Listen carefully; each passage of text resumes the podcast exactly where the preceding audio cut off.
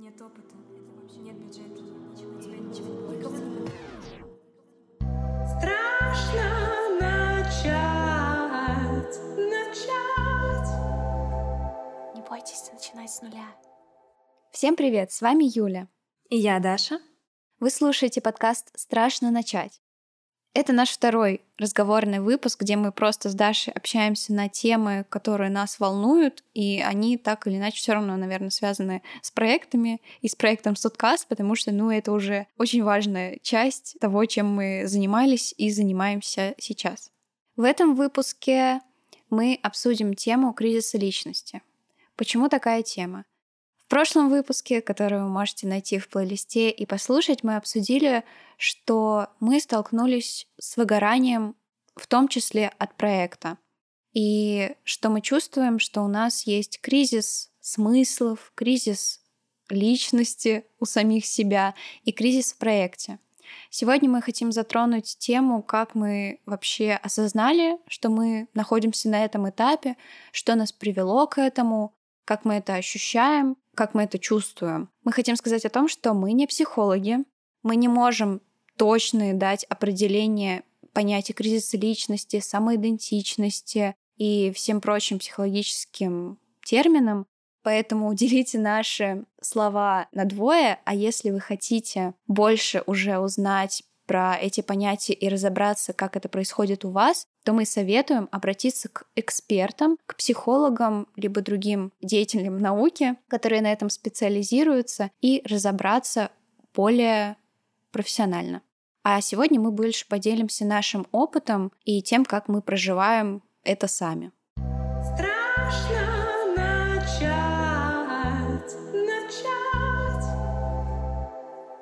Да, но мы попытались, конечно, разобраться все равно в этих терминах сами, чтобы понять, в чем вообще разница между кризисом самоидентичности и кризисом личности, и если она вообще.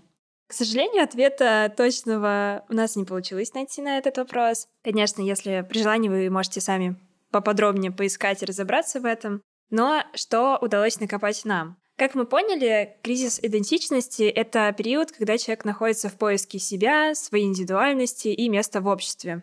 И также думает о том, что такое смысл жизни, анализирует свои планы на будущее.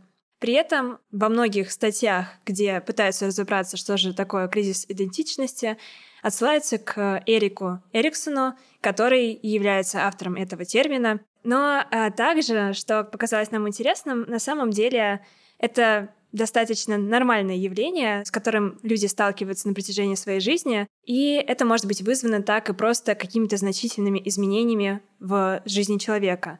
Это может быть какие-то большие потрясения, смерть близкого человека, это может быть э, изменения в отношениях, да, то есть э, расставание, развод, потеря работы, а также может быть и что-то приятное по типу свадьбы, рождения ребенка или переезд. Поэтому это может случиться с каждым. Мы все живем в этой реальности, поэтому это абсолютно нормально, если вы сталкиваетесь с этим. Просто тут уже дело в том, чтобы разбираться, что это такое и как вы это чувствуете, а не закрывать на это глаза. И я хочу добавить о том, что на самом деле эти изменения в жизни, они могут быть не супер заметными и не обязательно резкими. Это могут быть какие-то постепенные изменения, просто вы развиваетесь, то есть даже вот как у нас было, мы, например, там со школы пошли в университет, выпустились из университета, там пошли еще чем-то заниматься, то есть это постепенный этап, на котором происходит очень много событий, и казалось бы, это естественный этап развития, ну, как это принято у нас в социуме, ты там сначала после школы идешь в институт учиться, после института работать, там после работы семью заводишь. Это может быть и такой нормальный этап развития, и он может казаться нормальным, но на самом деле это очень много событий, которые влияют на вас, и вы уже не можете чувствовать или думать, как в этих событиях себя вести по-другому, нежели вы это чувствовали, когда вы находились в начале, например, этих событий. И вот про определение кризиса, это для меня было просто огромным инсайтом, потому что я на самом деле вообще забыла, наверное, про то, что такое понятие существует. И когда я услышала в подкасте это определение, что кризис — это состояние, когда старые механизмы, правила уже не работают, а новых еще нету. ты еще их не придумал, но Понимаете, это понятие, которое рассказывается еще даже на уроках обществознания. И у меня просто как будто бы оно исчезло из головы. И я такая, вау, так это то, что я и, наверное, мы и проект проживает вот на данном этапе. Это осознание ко мне пришло, наверное, где-то в январе-феврале, то есть достаточно давно уже прошло три месяца примерно. И, наверное, расскажем как раз-таки про то, как мы оказались в таком состоянии, как это осознание пришло. Страшно начать, начать. Мы говорили в прошлом выпуске, что был этап в конце осени, в начале зимы, когда мы брали очень-очень много на себя задач, у нас было много событий, мы проводили вебинар, мы устраивали первый раз мероприятие очное, к которому очень сильно готовились, при этом параллельно выпускали выпуски подкастов. Очень много было всего, и мы просто максимально нагружали себя задачами. И потом, когда мы резко, ну почти резко, для кого-то это было постепенно, для меня это было достаточно резко, пришли к осознанию, что нам нужен отдых, нам нужно взять перерыв, все эти ресурсы, которые у меня лично, я, наверное, сейчас больше говорю про еще личное свое чувство, все эти ресурсы, которые у меня уходили на проект, высвободились и раскрыли просто ящик Пандоры и ушли на то, чтобы я рефлексировала на другие какие-то сферы жизни, на которые я раньше не обращала внимания. Это про разные отношения, про восприятие себя, являюсь ли я такой, какой я хочу быть, что изменилось вообще за все эти годы, какие изменения вообще произошли, которые я не замечала, и как я сама изменилась с этими изменениями. Мыслей было куча, это был поток, и я не знала, как мне их зафиксировать. То есть мне казалось, что я как будто бы не могу зацепиться за что-то, поймать что-то. Я думала о чем-то, и это уходило. При этом решение проблем, никаких тоже осознаний не оставалось со мной. Я начала вести тетрадь и делать так называемые письменные практики. Это мне очень помогало, вот этот ворох мыслей, обратить в какую-то осязаемую структуру и выписать на лист, чтобы это где-то зафиксировалось, потому что мне казалось, что эти мысли просто куда-то уходят, пропадают, и я снова пытаюсь за них цепляться. А на листе бумаги они остаются, и я могу к ним возвращаться и напоминать себе, что вот, здесь я решила и отрефлексировала так. И напомнить, что не возвращаться, в общем, к той проблеме и не проживать ее заново, а вернуться к записям и подумать, так, вот здесь эта проблема уже была. Давай мы не будем к ней возвращаться, точнее, мы вернемся, но напомним, какие мы сделали из этой проблемы выводы. Еще, кстати, я вспомнила, что первый раз тогда я провела для себя практику с метафорическими картами это не какая-то эзотерическая практика, эту практику используют психологи, я знаю, но я ее провела как бы сама с собой.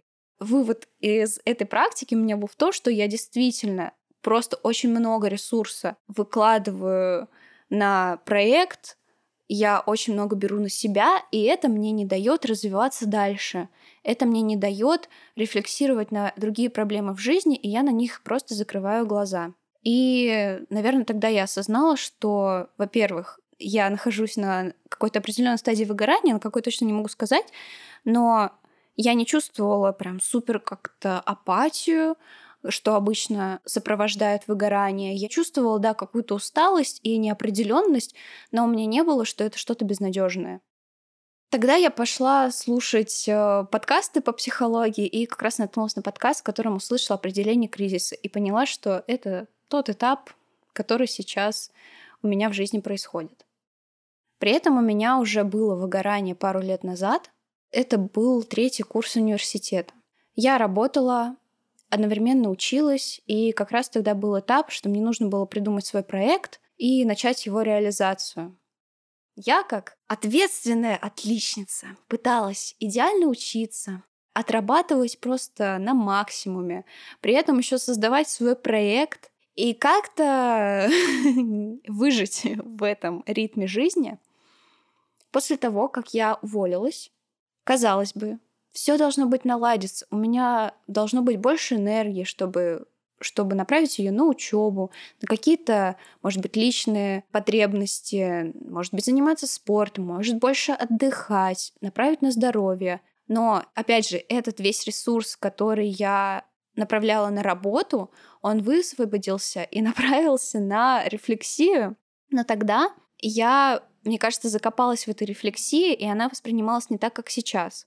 Тогда я думала, что все, это конец. Я работала на работе, которая мне ничего не принесла я потеряла идею проекта. Я еще и в учебе что-то там упустила. Я упустила свою профессиональную реализацию. То есть я подумала, что все, я совершила такую в жизни ошибку, из которой я вот никогда больше не выберусь. Я подумала, что все это стагнация, а дальше только вниз. И при этом я торопила себя как можно быстрее прожить этот процесс и выбраться из такого состояния и дальше, дальше быть продуктивной, хорошо учиться, реализовываться, становиться такой, какой я хочу быть в идеале.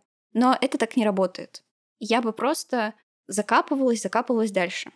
Что меня спасло? На самом деле меня спасло тогда, что я начала слушать подкасты по психологии. Скорее всего, это для меня были как психологические такие сеансы, когда я, слушая человека, как будто бы рефлексировала на свои проблемы, на свои чувства, и мне становилось от этого легче. И вот как мы в прошлом выпуске с Ирой, она вышла из тяжелого психологического этапа только потому, что ей надоело находиться в таком состоянии. У меня, наверное, было что-то похожее, но я снова ушла, наверное, в работу, например, над проектом, потому что я отдохнула, да, у меня был какой-то период, когда это было как раз лето, я отдохнула, я там съездила в путешествие, и потом я такая, ну, вроде бы ресурс появился, и нужно заниматься проектом. И все. Ну и дальше вот эта вот петля, она закрутилась так, что привела снова вот к этапу выгорания и кризиса. Возможно, даже кризис личности мой начался еще тогда. Просто я не знала, что это он был. Заткнула дырку проектом, созданием проекта. Ну, возможно, возможно, а возможно и нет. Возможно, проект меня как раз-таки спас из того состояния. Может быть, я закопалась и не вышла бы из этого. Ты только добавь контекста, расскажи, где ты работала и какой этап был над проектом. То есть это же было, как я понимаю, перед летом, когда мы созвонились и начали реализацию проекта. То есть это было планирование, стадия планирования проекта, плюс ты работала в кафе, правильно? Да, да, да. Я работала в кафе. Я начала работать с лета, начала третьего курса. То есть я проработала там полгода до окончания зимы примерно. И после того, как я уволилась, я впала вот в такое состояние.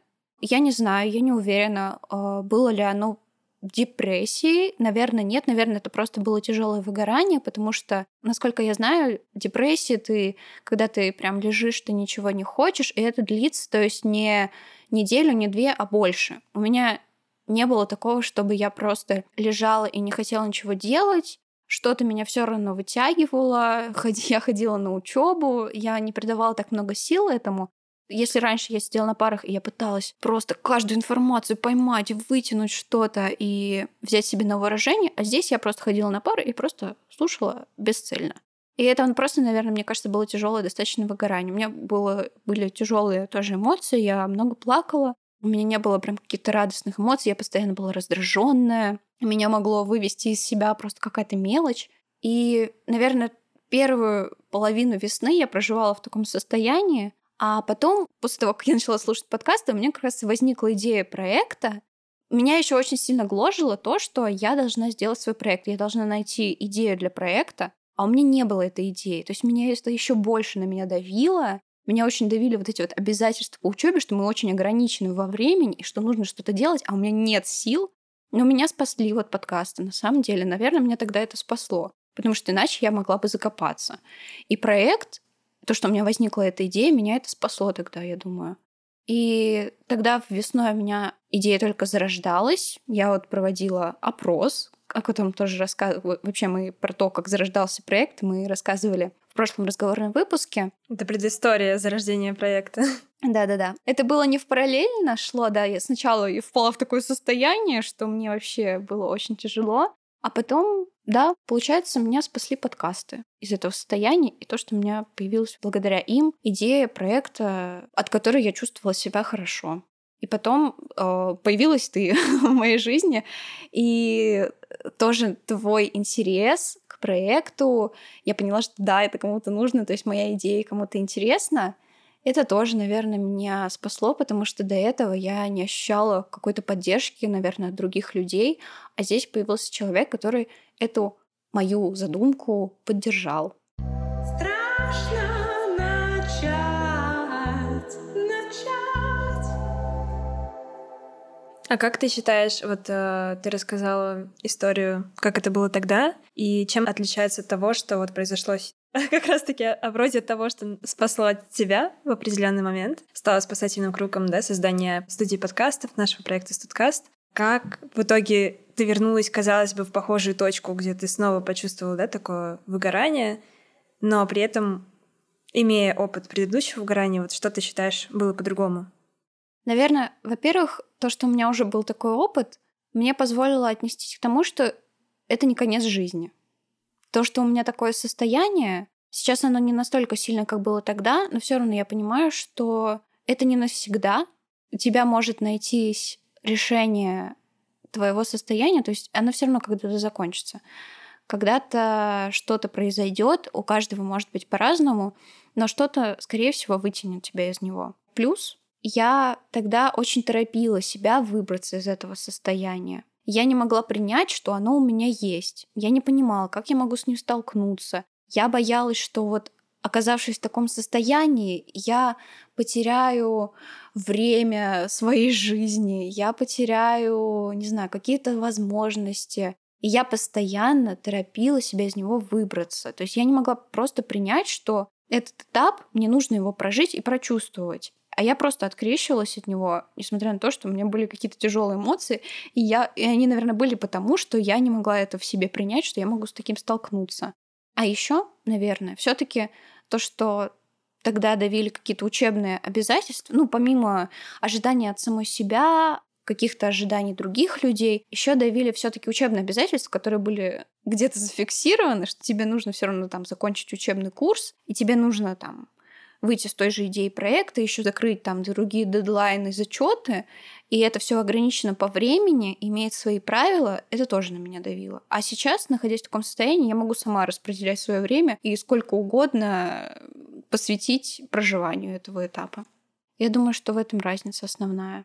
Сейчас я не чувствую, что это конец. Я, наоборот, стала с интересом относиться к этому этапу, потому что это возможность еще раз вернуться к себе и спросить, что мне нравится в своей жизни, что бы я хотела изменить, почему мне не нравится что-то, как я оказалась в этом этапе. И просто еще раз провести этот диалог с самим собой. Сейчас я не давлю на себя, не тороплю его прожить. Я приняла, что это такой этап, и я отношусь к ним даже с каким-то интересом. Конечно, он непростой. Нельзя сказать, что я там, не знаю, просто счастлива в нем оказаться, но я отношусь к нему с принятием. Но мне кажется, это уже такой у тебя пост-этап, точнее, э, ну, ты сейчас об этом говоришь уже спокойно, потому что прошло некоторое время. Мне кажется, ты сейчас уже на той стадии, которая идет вверх, если бы это был график, а не находишься на дне. Ну, а, смотри, еще когда зимой я просто, действительно, я взяла вот эти вот весь ворох мыслей, и, как я сказала, я начала его выписывать, и я начала, наверное, думать, почему это произошло, как это произошло. Все равно я отнеслась к этому с принятием. Да, это было сложно принять, что как я вообще могу заниматься чем-то другим, кроме проекта. А у меня, оказывается, куча проблем, с которыми нужно справиться вообще-то. И, ну, у меня тоже, да, были непростые эмоции, честно, там. Я и плакала, и раздражалась. Это просто так звучит ра- радостно, да? Все хорошо, я уже наученная опытом. Нет, ну да, просто это звучит сейчас, прожив, наверное, тяжелый этап. На самом деле это было тяжело. Но это все равно, по моим ощущениям, не настолько тяжело, как это было два года назад. Это все равно было легче, как будто бы я действительно за это время стала более осознанной и начала себе задавать вопросы и не бояться сталкиваться с ответами на них. Ну да, мне кажется, это хорошо подсветить, потому что иначе сложится впечатление, что а, да ничего страшного, вы там один раз побываете, второй раз уже не страшно. Конечно, это, наверное, в какой-то степени работает так. Каждый раз, когда мы сталкиваемся с каким-то тяжелым периодом нашей жизни, когда это случается первый раз, это, наверное, наиболее ярко у нас в памяти остается и кажется сложным, а в последующем мы уже знаем как будто бы, что с этим делать. С другой стороны, мне кажется, возможно, сложность каких-то обстоятельств возможно, у меня такая теория, что с взрослением нас, самих людей, мы все-таки сталкиваемся с таким уровнем сложности более высокого уровня, можно так сказать. И хотя, ну, наверное, да, благодаря нашему опыту предыдущему это позволяет нам, может, и справляться с этими задачами легче. Я помню, когда... это история из детства, когда я ходила на открытый урок э, у моего брата в школе, а я была тогда в садике, это был открытый урок, и они писали диктант по русскому языку. Мне казалось, да господи, это же невозможно, как это? Я, я была в садике ребенком, мне казалось, то, что делают в школе, это что-то невозможное. Когда я подросла и пошла в школу, понятно, э, я подросла, уже научилась что-то делать. Мне казалось, этот опыт гораздо легче учиться в школе. Но мне казалось, что учиться в университете это невозможно. Когда я пришла уже в университет, понятно, я к тому, что это такая хорошая аналогия, мне ну, кажется, да. на простых вещах, что мы также и учимся по жизни, сталкиваемся с какими-то проблемами в жизни. И поэтому, когда нам сейчас кажется какая-то проблема в дальнейшем невозможной, набирая вот этот опыт по жизни, разрешение каких-то проблем, мы проходим его легче дальше.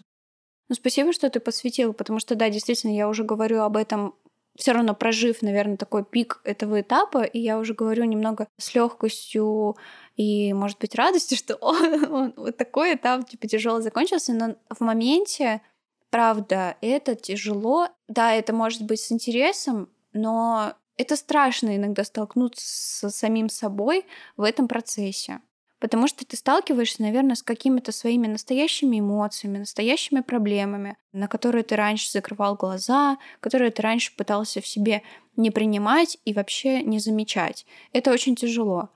Это очень тяжело увидеть настоящую ситуацию и э, проживать. Здорово, что, опять же, это не навсегда. То есть это этапы, да, которые бывают в нашей жизни. Жизнь, она не конфета, Она не шоколадка, чтобы всегда всем нравиться. А в ней бывают и... Кто-то вот не любит изюм, я хочу сказать изюм. Я знаю, когда ты находишься в этом состоянии, кажется очень тяжело и просто невыносимо. И когда ты слушаешь очередной раз, когда тебе говорят, да все нормально будет, ничего страшного. На самом деле, с одной стороны, это обнадеживает, когда ты слышишь людей, которые вот находятся уже на другом берегу, которые переплыли этот шторм и говорят, да нормально, ты выживешь, все хорошо. Но в моменте ты думаешь, да как хорошо-то, ну я же в шторме, мне же ужасно, мне плохо, как бы, как вы не понимаете. Это, с одной стороны, такое успокоение, что нет, будет берег, будет э, все тихо, будет штиль. Но, с другой стороны, просто понять, что да, буря, да, она происходит сейчас, но если вы запаникуете на корабле во время шторма, это вам не поможет э, справиться со штормом. Но если вы начнете глубоко дышать, понять, что с вами происходит, что вокруг вас буря, да, то есть провести такую некую осознанную медитацию, то есть принять эти чувства, понять, что с вами происходит, и не говорить, да нет, нет, нет, все хорошо, это я закрою глаза, и буря пройдет сама. Нет, буря не пройдет сама. Нужно понять, что делать в данной ситуации, да, нужно осознанно подойти к себе, не закрывать на себя глаза, на свои чувства. И тогда вы уже научитесь благодаря этому, как справляться с бурей. И дальнейшие бури вам будут проще переживать. Очень много я люблю сравнивать да, нет, я согласна. Я согласна. Если сейчас из моих слов казалось, что я говорю, что типа, да не, у нас все будет супер, это сейчас пройдет. Нет, на самом деле вам нужно пережить этап бури, то есть почувствовать себя в этой буре и не стремиться к берегу сразу. То есть вам нужно сначала ее пережить, а потом уже, возможно, подумать о том, как доплыть до берега. Но сначала вам нужно оказаться в буре и поймать, потому что иначе э, я услышала тоже из подкаста такую фразу, почему люди занимаются серфингом. Потому что это действительно помогает им находиться в моменте, но в моменте не таком, вот, о котором сейчас все говорят, находиться в моменте, в потоке, а потому что если ты не будешь находиться в моменте, если ты не будешь чувствовать волну в моменте, то море, океан тебя просто не примет, и он сбросит тебя с этой волны, и ты можешь действительно утонуть. Поэтому вам нужно сейчас во время вот этой вот бури, тяжелого психологического периода принять и прожить этот этап и не закрываться, не убегать от эмоций, которые вы чувствуете. Страшно начать, начать. Расскажи теперь о том, как ты почувствовал, что сейчас наступает или наступил уже тяжелый психологический период, может, не только психологический, и что ты чувствовал в тот момент? У меня, получается, зимой, помимо того, что у нас в тот момент, как мы описывали в прошлом выпуске, у нас был такой тяжелый этап, когда мы очень много работали над организацией мероприятия, и в целом очень много работали над проектом, и просто, мне кажется, накопилась усталость от того, что мы не уделяли должного времени отдыху, должного времени себе, общению с близкими. Это тоже такие звоночки, когда у вас нет уже времени ни на общение с друзьями, ни на общение с близкими, когда вам вообще ничего другого не интересно, кроме там вашей работы, вашего проекта, вашей какой-то деятельности, которая вас захватывает просто с головой, и на контрасте вам ничего другого не интересно, ну, как бы не кажется таким ярким. Это, это ненормально. И когда я недополучила, наверное, да, чего-то вот обратно, какой-то такой, такого же количества энергии, да, когда меня захватывало в работе только отдачи какой-то, да, и я уже перестала чувствовать такую большую отдачу от проекта, я начала задуматься действительно, а зачем я тогда так много всего от себя отдаю проекта, но не получаю взамен столько же. Так получилось, что у меня случилось тоже такое тяжелое событие. У меня умерла моя любимая собака, которая была для меня как ребенок, и я год пыталась ее вылечить, а она болела. Это все было тоже очень тяжело. Безусловно, я сталкиваюсь э, со смертью э, в своей жизни близких людей. Для меня это тоже, ну, я думаю, это понятно, что это тяжелый период жизни, когда мы сталкиваемся. И казалось бы, ну, возможно, животное это может что-то другое, но для меня это был первый, наверное, взрослый опыт, когда ну, безусловно, да, для меня это была собака, которой я проводила очень много времени вместе. Всю вот мою подростковую жизнь, да, то есть она пережила со мной очень много всего. Но это, наверное, такая самостоятельная организация, да, встреча со смертью, когда ты ответственен за жизнь. Мне пришлось столкнуться с какими-то вопросами, которые я бы, наверное, никому не пожелала столкнуться, по типу там, например, сколько я сейчас живу в Нидерландах, тут э, такая практика, что если собака сильно страдает, наверное, в России также предлагали, например, его усыпить, да, то есть и, и когда в твоих руках в прямом смысле решение о том, усыплять твое твое любимейшее, твоего любимого, да, лучшего друга, который с тобой всю жизнь, это вот я говорю, я никому не пожелаю э, такие решения в жизни принимать. Вот. Но в итоге мы его не усыпили, мы выбрали прожить вместе последние дни его жизни. И это такой момент, когда я просто поняла, что это такой для меня был переключатель, когда, в общем, ты сталкиваешься с какими-то еще более сильными проблемами в жизни, да, когда вот дело касается напрямую жизни и смерти, ты понимаешь вообще, что такое жизнь, наверное, в каком-то смысле. Ты понимаешь, что она конечна, что вообще э, какая-то такая начинается жесткая приоритизация вещей в жизни. Ты понимаешь, что, наверное, одной из самых важных вещей — это, правда, твои близкие, да, то есть это какие-то мелкие вещи, которые на ежедневной основе ты вообще не замечаешь. Это, я не знаю, да, какие-то счастливые прогулки, общение, а, там, не знаю, свежий воздух, солнце. Это то, что мы зачастую в своей рутине, в спешке куда-то мы вот просто не ценим. К сожалению, мы, я вот тоже задумалась, мы же никто не знаем, сколько мы вообще живем, и мы никогда не знаем, да, там будет ли завтра. Поэтому очень часто пренебрегаем а, общением с людьми. И я много очень поняла за этот период. То есть у меня были разные стадии вот отрицания, какой-то момент принятия. Я поняла, что я могу относиться к этому периоду ну, как благодарностью тому, что было до этого, вся жизнь, которая у нас была совместная, ну, как бы это как завершенный этап, то есть жизнь моей собаки, она завершилась, но я могу жить дальше, то есть это тоже он мне как бы помог это осознать, а, потому что он до последнего пытался быть активным, показывать. И я поняла, это я перенесла вот этот принцип осознания в целом на дальнейшую жизнь. Потому что я действительно поняла, как Юля говорила, что какие-то этапы, ну, в жизни она вообще, с одной стороны, просто как э, река, которая течет и происходят разные события в нашей жизни. С другой стороны, она состоит из разных, казалось бы, событий. Одни заканчиваются, другие начинаются. И так постоянно. И наверное, если мы будем постоянно зацикливаться вот на том, что закончилось, конечно, это бывает в моменте очень тяжело понять, что оно закончено, да, но если мы отнесемся с этим с благодарностью, да, попробуем проанализировать, понять, что мы чувствуем в моменте, какой опыт мы из этого извлекаем, да, и что мы можем взять дальше с собой, и как мы будем дальше с этим жить, то есть понять вот эти приоритеты, которые мы осознаем, критические моменты, что важно. Общение с людьми, с близкими, важно какое-то состояние в моменте, да. Мы переносим дальше. Нам остальные проблемы в жизни кажутся гораздо легче, с одной стороны. С другой стороны, хочу, наверное, заметить, что мне очень помогла психологическая помощь, потому что я тогда ходила к психологу, и это, безусловно, очень сильно меня поддержало и помогло. Плюс, да, поддержка близких. В тот момент она была гигантская. Вот, и поэтому мне наложился такой тяжелый период, плюс э, проект, такое предвыгорание по проекту, тяжелые решения и период в жизни. И, наверное, это наложилось еще на то, что у меня все вместе в совокупности. У меня в целом просто за последнее время окончание университета, я вышла замуж, это радостное событие, да, я переехала в другое место в другую страну, это тоже казалось бы радостное, но много чего радостно происходило, но это все равно изменение, которое означает жизнь по-другому. И я долго не понимала, что я не могу жить как раньше, Просто потому, что вокруг меня поменялось очень много вещей. И, наверное, в такие моменты как раз и возникает вот такой кризис личности, когда ты пытаешься понять, а кто я вообще, да? Или, например, когда мы были руководителями проекта, это одно, когда своего проекта, когда ты пытаешься выйти, да, вот в мир и показать, искать работу и говорить, ну, как же, я вот создавал проект. А для других ты как бы, ну, никто, никто не знает про тебя.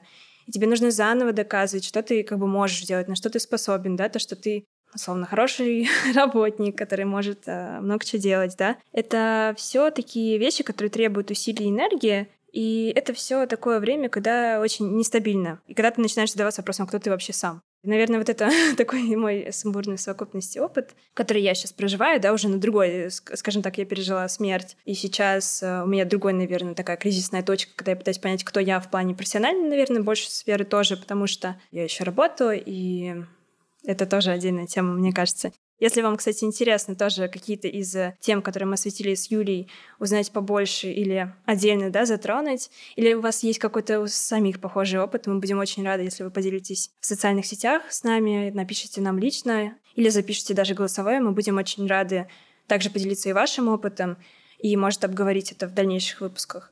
Да, я вообще предлагаю воспринимать этот выпуск, так как я уже сказала про дисклеймер в начале, что мы не психологи, и мы больше делимся своими чувствами и опытом.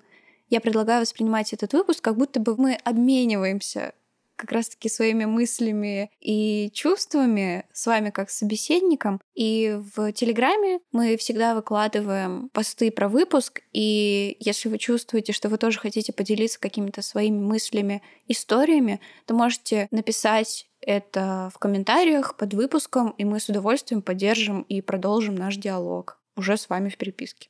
Поэтому, да, был такой достаточно тяжелый этап. Сейчас э, я нахожусь на другом этапе, а, все равно есть какие-то сложности, но какие-то базисы, которые вот я поняла за, да, такую, наверное, фазу самую сложную, когда встречаешься со смертью, это что-то универсальное, что ты переносишь в дальнейшем в свою жизнь, да, то есть это, это не забывать, что важно в жизни это понять, что вот ты можешь сколько угодно, хоть обработать, хоть создать там кучу проектов, хоть, не знаю, все что угодно, но ты в какой-то момент понимаешь, что жизнь конечна, и мне кажется, мы часто об этом не думаем, когда у тебя кризис идентичности, это, наверное, не очень-то и радует, но, наверное, это помогает вот именно приоритизировать и понять, что вот действительно нужно вам в жизни, да? Вот если подумать, что на самом деле ты не знаешь, как ты будешь жить, а вот чему ты будешь благодарен, чем ты будешь заниматься, что ты будешь делать, кем ты будешь, как ты хочешь, чтобы тебя другие воспринимали, и ты сам, сам в первую очередь. Вот такие вещи, наверное, понимание, они помогают как раз понять, кто ты, да, и кем ты хочешь быть, и что делать дальше. А то, что происходит сейчас в жизни, это, да, тяжело, это сложно, и это проходит, наступают другие этапы. Наверное, надо с благодарностью относиться к этому и порефлексировать, понять, что происходит, и да, обратиться за помощью, если это нужно. Страшно начать, начать. Вот мы еще обсуждали, что кризис это когда старые паттерны поведения или установки не работают, они потеряли актуальность, а новых еще нет. Вот как ты думаешь, ты уже полностью осознала, какие механизмы не работали, и какие, может быть, есть новые или еще нет. Потому что я поделюсь от себя, что я не могу сказать, что я прям точно уверена, и у меня есть какие-то прям определенные вещи, от которых я отказалась, которые меня стопорили. Единственное, что я, конечно, много беру на себя, зарываюсь в работе, закрываю глаза на какие-то проблемы и боюсь с ними сталкиваться. Ну, много есть таких вещей, о которых можно подумать, но как будто бы это не все, но нету четкого, как будто бы, вот, знаешь, осознания. То есть нет такого, чтобы типа, вау, вот это вот. Э, чтобы я точно сказала, все, я на новом этапе жизни, мне легко ее жить, вот такая я. Какие у тебя мысли по этому поводу? что я поняла, сложности будут происходить постоянно. Главное иметь вот этот стержень, да, понимание, что нужно делать. И я поняла, что жизнь, она как спираль. Иногда у нас легче этап, да, когда мы более спокойны, мы понимаем, что делать. Иногда наступают более тяжелые времена, более какие-то непонятные, нестабильные, и тогда мы больше склонны к тому, чтобы как раз-таки возвращаться к каким-то старым своим правилам, к старым своим реакциям, которые не подходят нам в новый в новых реалиях. И, конечно, мне кажется, я сейчас тоже нахожусь немножко в таком не очень стабильном времени сейчас, но какие-то вещи, да, я осознала, и я стараюсь э, делать что-то по-новому, не всегда это получается. Главное осознание действительно, что это все э, такое временное мероприятие, и что выход из этого есть. Главное не брать на себя слишком много. В такие этапы я вот, допустим, склонна попадать в ловушку, что набирать на себя еще больше, как раз таки главное, чтобы не замечать вот этого, и все будет хорошо. Просто вот, опять же, мне кажется, такое человек, как я, Овен, прям исторический человек. И я что заметила, что у меня такая стратегия, мне кажется, по жизни. Если что-то не получается, нужно вот упрямостью достичь. Нужно вот, вот прям вот делать, делать, делать до бесконечности, пока не получится. А это так не работает. Зачастую нужно как раз пересмотреть свой подход к каким-то вещам и понять, что, что не рабочее и что можно поменять, как можно подойти к этому по-другому. Вот это, наверное, то, что сейчас я пытаюсь замечать, когда я, как всегда, начинаю биться об стенку, когда там нету двери, и находить новые способы. И автоматические мысли, вот э, я говорю, это отдельная, наверное, уже тема для выпуска, потому что у нас бывает очень много автоматических деструктивных мыслей в голове, которые нам на самом деле никакого отношения к реальности не имеют, к тому, кто мы есть, но они очень сильно влияют на наше состояние и наше самоощущение. Ну да, я тоже заметила, что у меня есть автоматические реакции. Я вот всегда привыкла так реагировать долгий свой период жизни, и в стрессовые ситуации, либо в ситуации, которые меня вызывают какие-то неприятные эмоции, у меня просто автоматически включается этот механизм. Но я начала тоже стараться это замечать. И я просто хочу сказать этот этап кризисный, я не могу сказать, что он у меня прям уже закончился, что я вышла из него осознанным уже человеком по-новому. И, возможно, я не осознаю точно, когда он закончится. И закончится ли он? да, и скорее всего он будет дальше возвращаться, то есть через какой-то период времени, потому что кризисы личности, они могут наступать в разные периоды в жизни. Мы никогда не можем сказать точно, какая у нас будет жизнь, и что мы точно ее проживем такими, какими мы сейчас есть. В том-то и проблема. Кризис возникает, наверное, из-за того, что мы хотим быть всегда такими же, какими либо мы себя придумали, либо какими мы привыкли быть. А мы меняемся, и жизнь меняется. И сейчас такой этап, когда вот я, например, не могу сказать, что я сто процентов типа довольна своей жизнью, очень там всегда в хорошем настроении, всегда знаю, что делать, всегда знаю, как думать и что думать. Но я просто отношусь к себе с изучением, с интересом, наверное, к этому и стараюсь также продолжать рефлексировать над тем, как я раньше себя вела вот про эти автоматические реакции, имею в виду, что я думала, и, может быть, стоит это пересмотреть и изменить какое-то свое восприятие. Да, я хотела добавить, мне кажется, у нас вообще есть ошибка в том, что мы почему-то думаем, что должен быть обязательно какой-нибудь смысл в жизни, и мы вот должны его достичь какой-то вот этого смысла, найти его когда-то. И мы постоянно ждем, когда уже наступит. Мы постоянно ждем, как ты говоришь, что когда мы будем в таком состоянии, когда мы будем знать всегда, как решить какую-то задачу, мы будем всегда улыбаться и радостными. А что, если этого никогда не будет? На самом деле, жизнь, она, ну, серьезно. Просто жизнь, она такая, что я подумала, представила такую картинку, что жизнь — это как очередная пора кризисов, который наступает, такая более острая фаза, потом такая как бы вроде как процветание, хопа, потом опять что-то происходит, и опять это кризис. Может быть, конечно, это по-другому. И я надеюсь, что я верю в то, что даже в ситуации кризиса, если к кризису относиться не как к чему-то негативному, да, почему-то у нас всегда окраска негативная этого слова, а как просто к череде изменений а жизнь, она постоянно изменяется. И относиться к этому не к тому, что вот это ужасно, надо ждать, ждать, ждать, обязательно вот когда сейчас наступит что-то хорошее. Нет, это не так. На самом деле, вообще хорошего и плохого не существует. Мы постоянно просто находимся в каких-то обстоятельствах. И тут как раз-таки работать надо с нашими восприятиями, реакциями, но при этом не ждать, когда вот наступит... Ну да, просто пытаться разобраться в себе, просто осознавать, что это тоже часть жизни. Наверное, вот это. Потому что нам кажется, что вот это типа плохая часть жизни, а вот это хорошая часть жизни. И надо всегда ждать хорошую часть жизни. А жизнь, она не такая. Жизнь, она и хорошая, и плохая одновременно. И зависит от нашей реакции и отношения к ней. Я думаю, что мы подготовим для вас такой полезные не советы, конечно же, нет, а наши какие-то лайфхаки, что конкретно нам помогает в такой ситуации, да, в таком состоянии справляться и может побольше прислушаться к себе. Мы расскажем с Юлей, что помогает нам, и поделимся этим с вами в наших социальных сетях. Поэтому следите, ждите. И призываем вас также, как я уже говорила, продолжить диалог э, с нами, потому что мы вообще с радостью общаемся, и будет здорово тоже узнать вашу точку зрения на ту тему, которую мы обсудили сегодня в этом выпуске. Да, потому что, мне кажется, цель таких выпусков, во-первых, чтобы сблизиться с вами, с нашей аудиторией, а во-вторых, просто или даже, во-первых, показать, что вы такие не одни, что если вы с этим сталкиваетесь, это нормально, это бывает. И вот мы рассказали вам нашу историю, а вы поделитесь своей. Спасибо большое, что выслушали нас и составили нам компанию в этом разговоре. Напоминаем, что у нас есть социальные сети. Мы также размещаем выпуск на многих платформах. Призываем вас подписываться, оставлять там отзывы, потому что они очень сильно помогают продвигать наш подкаст. И встретимся с вами в следующем выпуске. Не бойтесь начинать с нуля. Пока-пока.